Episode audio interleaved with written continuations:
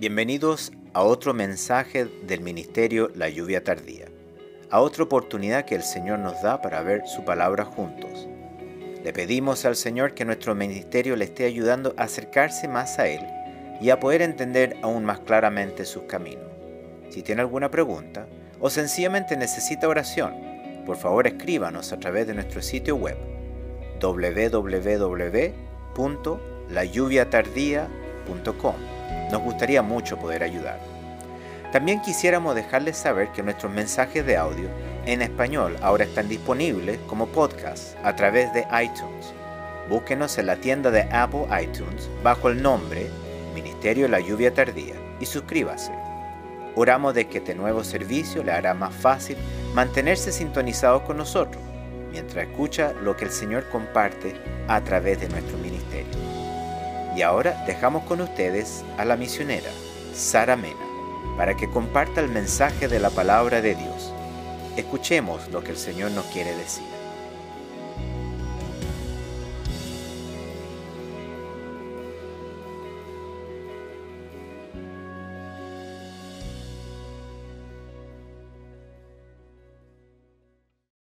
Que el Señor les bendiga. Hoy la palabra nos enseñará acerca de el don y la dádiva de Dios. La falta de este don en cualquier ser humano traerá muchos dolores y sufrimiento a su vida. Y esto puede ser eterno. Porque si el don y la dádiva de Dios no está en nuestras vidas, es porque estamos vacíos en lo de Dios. Por algo la palabra de Dios dice que toda buena dádiva y todo don perfecto desciende de lo alto, del Padre de las luces, en el cual no hay mudanza ni sombra de variación. Sí, está hablando de un Padre de las luces, el cual es Dios.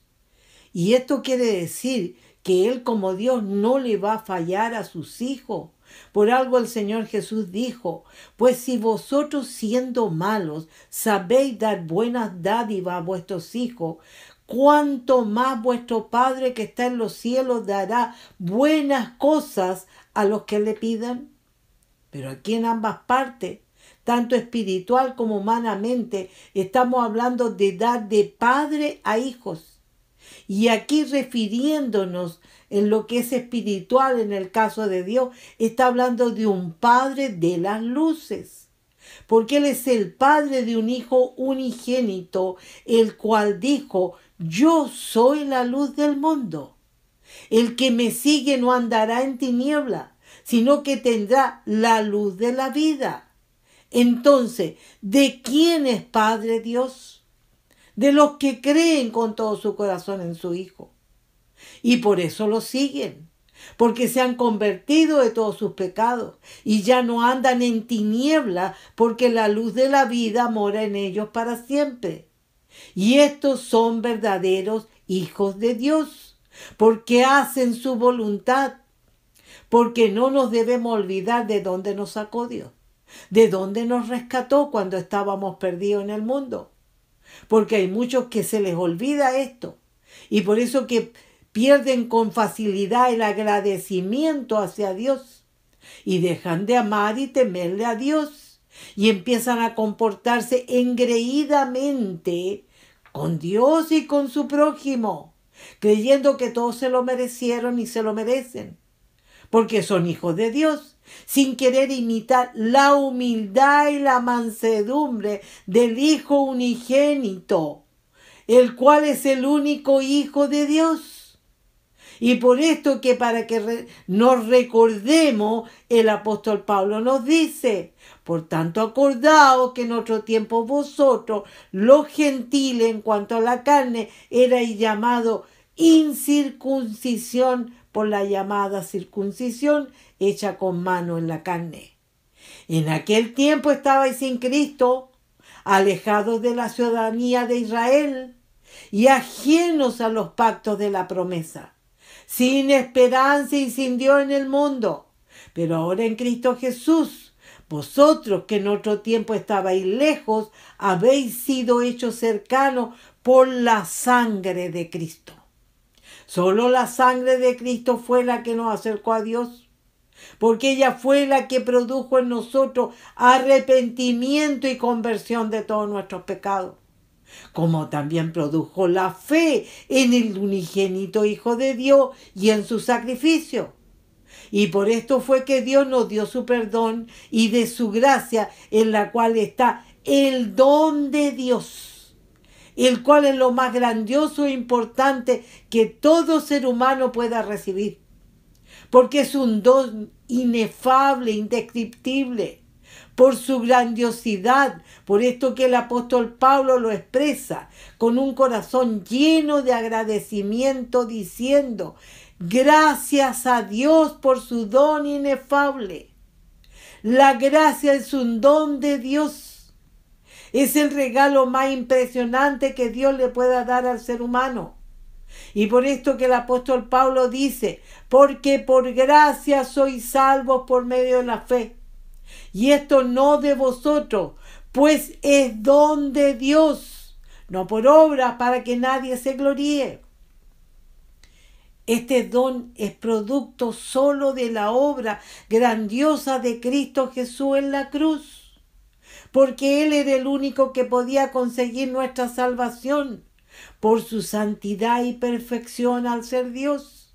Y por esto mismo que el apóstol dice, del cual yo fui hecho ministro por el don de la gracia de Dios, que me ha sido dado según la operación de su poder. Y este don es dado por el Padre a aquellos que Él los toma o los adopta como hijos por eso que el apóstol Juan escribe en su evangelio respecto a esto diciendo, mas a todos los que le recibieron, a los que creen en su nombre, les dio potestad de ser hechos hijos de Dios, los cuales no son engendrados de sangre, ni de voluntad de carne, ni de voluntad de varón, sino de Dios. Esa gracia de Dios es un regalo de Él. Es un don concedido por Dios, el cual produce un gozo y una paz indescriptible en nuestros corazones al recibir esa santa dádiva que nos da la vida eterna. Al entrar a morar por la fe en nuestros corazones para siempre, el cual es el Señor Jesús lo cual el apóstol dice, porque la paga del pecado es muerte, mas la dádiva de Dios vida eterna en Cristo Jesús, Señor nuestro. En esa gracia, en ese don, en esa dádiva recibimos al Hijo de Dios en nuestro corazón a través de su Espíritu. Porque la gracia es el don del Espíritu Santo. Y así se lo dice el apóstol Pedro a los israelitas en su primer mensaje, donde los llama al arrepentimiento y a la fe en el Señor Jesús para que puedan alcanzar salvación, diciéndole, sepa pues ciertísimamente toda la casa de Israel, que a este Jesús, a quien vosotros crucificasteis, Dios le ha hecho Señor y Cristo. Al oír esto se compungieron de corazón y dijeron a Pedro y a los otros apóstoles, varones hermanos, ¿qué haremos? Pedro les dijo, arrepentíos y bautícese cada uno de vosotros en el nombre de Jesucristo para perdón de los pecados y recibiréis el don del Espíritu Santo. Lo mismo sucedió cuando el apóstol Pedro fue enviado a que le predicase de esta salvación a los gentiles en casa de un centurión llamado Cornelio, de lo cual dice que los fieles de la circuncisión que habían venido con Pedro se quedaron atónitos de que también sobre los gentiles se derramase el don del Espíritu Santo, porque los oían que hablaban en lengua y que magnificaban a Dios. Entonces respondió Pedro, ¿puede acaso alguno impedir el agua para que no sean bautizados estos que han recibido el Espíritu Santo tan bien como nosotros? Y mandó a bautizarle en el nombre del Señor Jesús. Entonces le rogaron que se quedase por algunos días. Y de esto mismo daba testimonio después el apóstol cuando visitaba la iglesia de Jerusalén diciéndole, si Dios pues les concedió también el mismo don que a nosotros que hemos creído en el Señor Jesucristo. ¿Quién era yo que pudiese estorbar a Dios? Entonces, oídas estas cosas, callaron y glorificaron a Dios diciendo, de manera que también a los gentiles ha dado Dios arrepentimiento para vida. Esta es la dádiva que Dios le da al hombre, que le ensancha el camino para llegar a Él. Esa dádiva divina que es su amado Hijo, su Espíritu en nosotros. ¿Puede haber mejor regalo? Imposible. Esa dádiva que un día estando en este mundo dijo, yo soy el camino y la verdad y la vida. Nadie viene al Padre sino por mí. Por esto mismo que Salomón en Proverbio escribió diciendo, la dádiva del hombre le ensancha el camino y le lleva delante de los grandes. ¿Puede haber alguien más grande que Dios Padre? Imposible. Por algo el Señor Jesús dijo que el Padre era el mayor de la deidad. Cuando dijo, mis ovejas oyen mi voz y yo las conozco y me siguen, y yo les doy vida eterna, y no perecerán jamás, ni nadie la arrebatará de mi mano. Mi Padre que me las dio es mayor que todos, y nadie las puede arrebatar de la mano de mi Padre.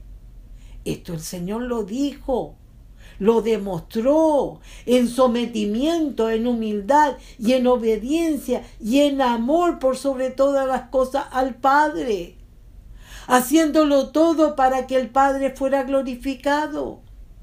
Por esto mismo que en otra parte de las Escrituras les dijo a sus discípulos, habéis oído que yo os he dicho, voy y vengo a vosotros. Si me amarais, os habríais regocijado porque he dicho que voy al Padre, porque el Padre mayor es que yo. Y ahora os lo he dicho antes que suceda, para que cuando suceda creáis. No hablaré ya mucho con vosotros, porque viene el príncipe de este mundo, y él nada tiene en mí, más para que el mundo conozca que amo al Padre, y como el Padre me mandó, así hago, levantaos, Vamos de aquí. El Hijo de Dios es el don inefable, indescriptible que hemos recibido al convertirnos de todos nuestros pecados, al haber creído en Él con todo el corazón. Y por esto recibimos del Padre perdón y más encima el regalo más precioso, más grandioso que todo ser humano pueda recibir. Por eso que en Él hemos sido enriquecidos porque para empezar solo por su sangre nos pudimos acercar al Padre. Y solo por Él hemos podido ver el reino. Y por eso mismo que el Señor Jesús le dijo a Nicodemo, de cierto, de cierto te digo que el que no naciere de nuevo no puede ver el reino de Dios. Ese camino santo es el que se va ensanchando en nuestros pies. Es como guiándonos para que veamos su reino según nuestro corazón arrepentido, avergonzado y adolorido por el pecado, que en su arrepentimiento busca a Dios, acercándose a Él, para lo cual Isaías dice, buscad a Jehová mientras pueda ser hallado, llamad en tanto que está cercano, deje el impío su camino y el hombre inico sus pensamientos, y vuélvase a Jehová, el cual tendrá de él misericordia, y al Dios nuestro, el cual será amplio en perdonar, porque mis pensamientos no son vuestros pensamientos, ni vuestros caminos mis caminos, dijo Jehová. Como son más altos los cielos que la tierra, así son mis caminos más altos que vuestros caminos, y mis pensamientos más que vuestros pensamientos. La palabra nos exhorta, nos invita, nos llama a una conversión, a una nueva vida, para que haya en nosotros una firme decisión de cambiar, para permanecer en la fe del Hijo de Dios, para que esa palabra sea respetada y temida y no vuelva vacía y esa vida obedezca, para que el camino se ensanche más porque sólo así recibirá el don del Espíritu Santo, porque solo en la obediencia habrá un real nacimiento de nuevo para no solamente ver el reino, sino también entrar al reino.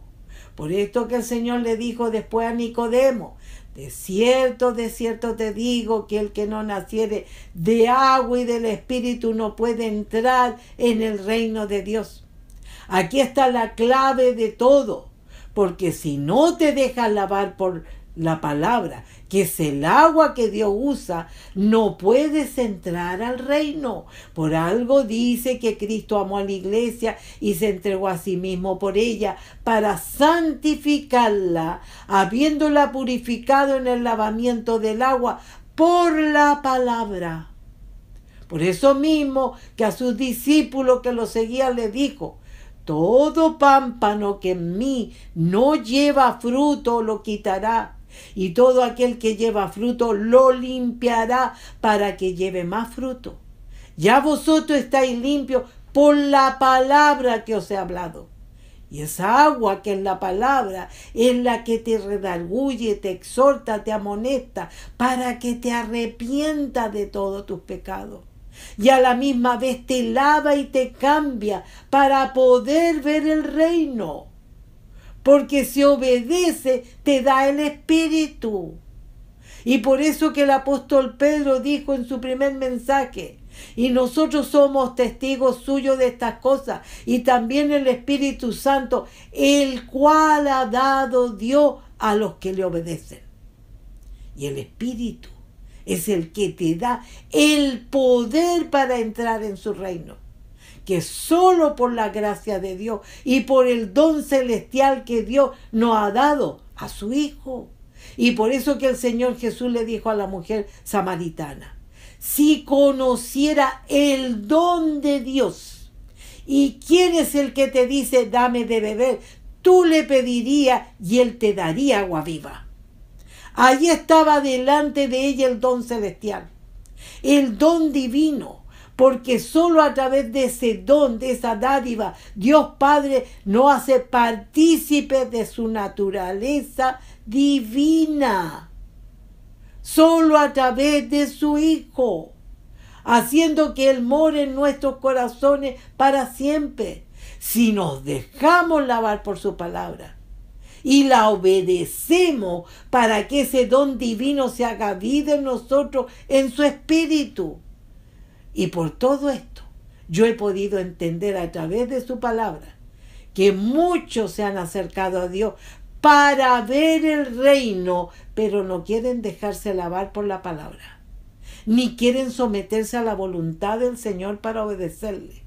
Por lo tanto, no han nacido de agua ni del Espíritu y por eso no están participando de su naturaleza divina. Por eso mismo que no vemos su manifestar en tantas personas que dicen ser creyentes. Porque estas vidas están solo viendo el reino de Dios, pero no han entrado. Yo hoy exhorto a toda vida que está en esta condición a que se decida a entrar para que demuestre que hay esa naturaleza divina en ella como también exhorto a aquellos que sí están dentro, a que se fortalezcan más en el poder de su espíritu, para que así puedan permanecer hasta el final, dejando esta palabra para cerrar, para que sea meditada con gran temor y sea obedecida, la cual nos dice, como todas las cosas que pertenecen a la vida y a la piedad, no han sido dadas por su divino poder mediante el conocimiento de aquel que nos llamó por su gloria y excelencia, por medio de las cuales nos ha dado preciosas y grandísimas promesas, para que por ellas llegases a ser participante de la naturaleza divina, habiendo huido de la corrupción que hay en el mundo a causa de la concupiscencia. Vosotros también, poniendo toda diligencia por esto mismo. Añadid a vuestra fe virtud, a la virtud conocimiento, al conocimiento dominio propio, al dominio propio paciencia, a la paciencia piedad, a la piedad afecto fraternal y al afecto fraternal amor. Porque si estas cosas están en vosotros y abundan, no os dejarán estar ociosos ni sin fruto en cuanto al conocimiento de nuestro Señor Jesucristo. Pero el que no tiene estas cosas tiene la vista muy corta. Es ciego, habiendo olvidado la purificación de sus antiguos pecados. Por lo cual, hermanos, tanto más procurad hacer firme vuestra vocación y elección, porque haciendo estas cosas no caeréis jamás, porque de esta manera os será otorgada amplia y generosa entrada en el reino eterno de nuestro Señor y Salvador Jesucristo. Por esto, yo no dejaré de recordaros siempre estas cosas, aunque vosotros las sepáis y estéis confirmados en la verdad presente. Por todo esto, pregúntate, ¿están todas estas cosas en ti y abundan? ¿O estás ocioso y sin fruto? ¿Se ha cortado tu vista? ¿Estás ciego? ¿Te olvidaste de la purificación de tus antiguos pecados? ¿Por qué dice que toda buena dádiva y todo don perfecto viene del Padre de las luces? Porque su Hijo es la luz del mundo. Y si los demás no son luces, no son sus hijos. Por algo nos ha dicho, vosotros sois la luz del mundo.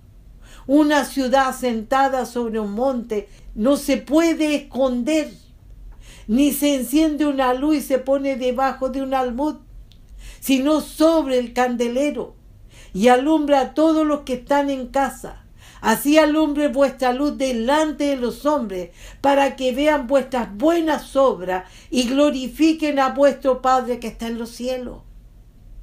Estamos entendiendo que si no está firme nuestra vocación y elección, vamos a caer. ¿Por qué? Porque sólo de esta manera os será otorgada amplia y generosa entrada en el reino eterno de nuestro Señor y Salvador Jesucristo. Amén. Que el Señor les bendiga.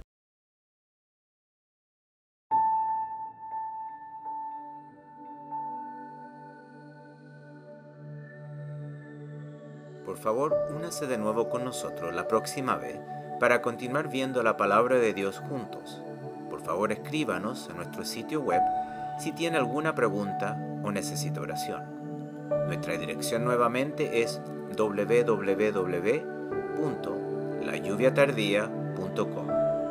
El Ministerio La Lluvia Tardía es un ministerio financieramente autosuficiente dedicado a compartir a Jesucristo y su verdad el. El Señor está cerca. Que Dios le bendiga.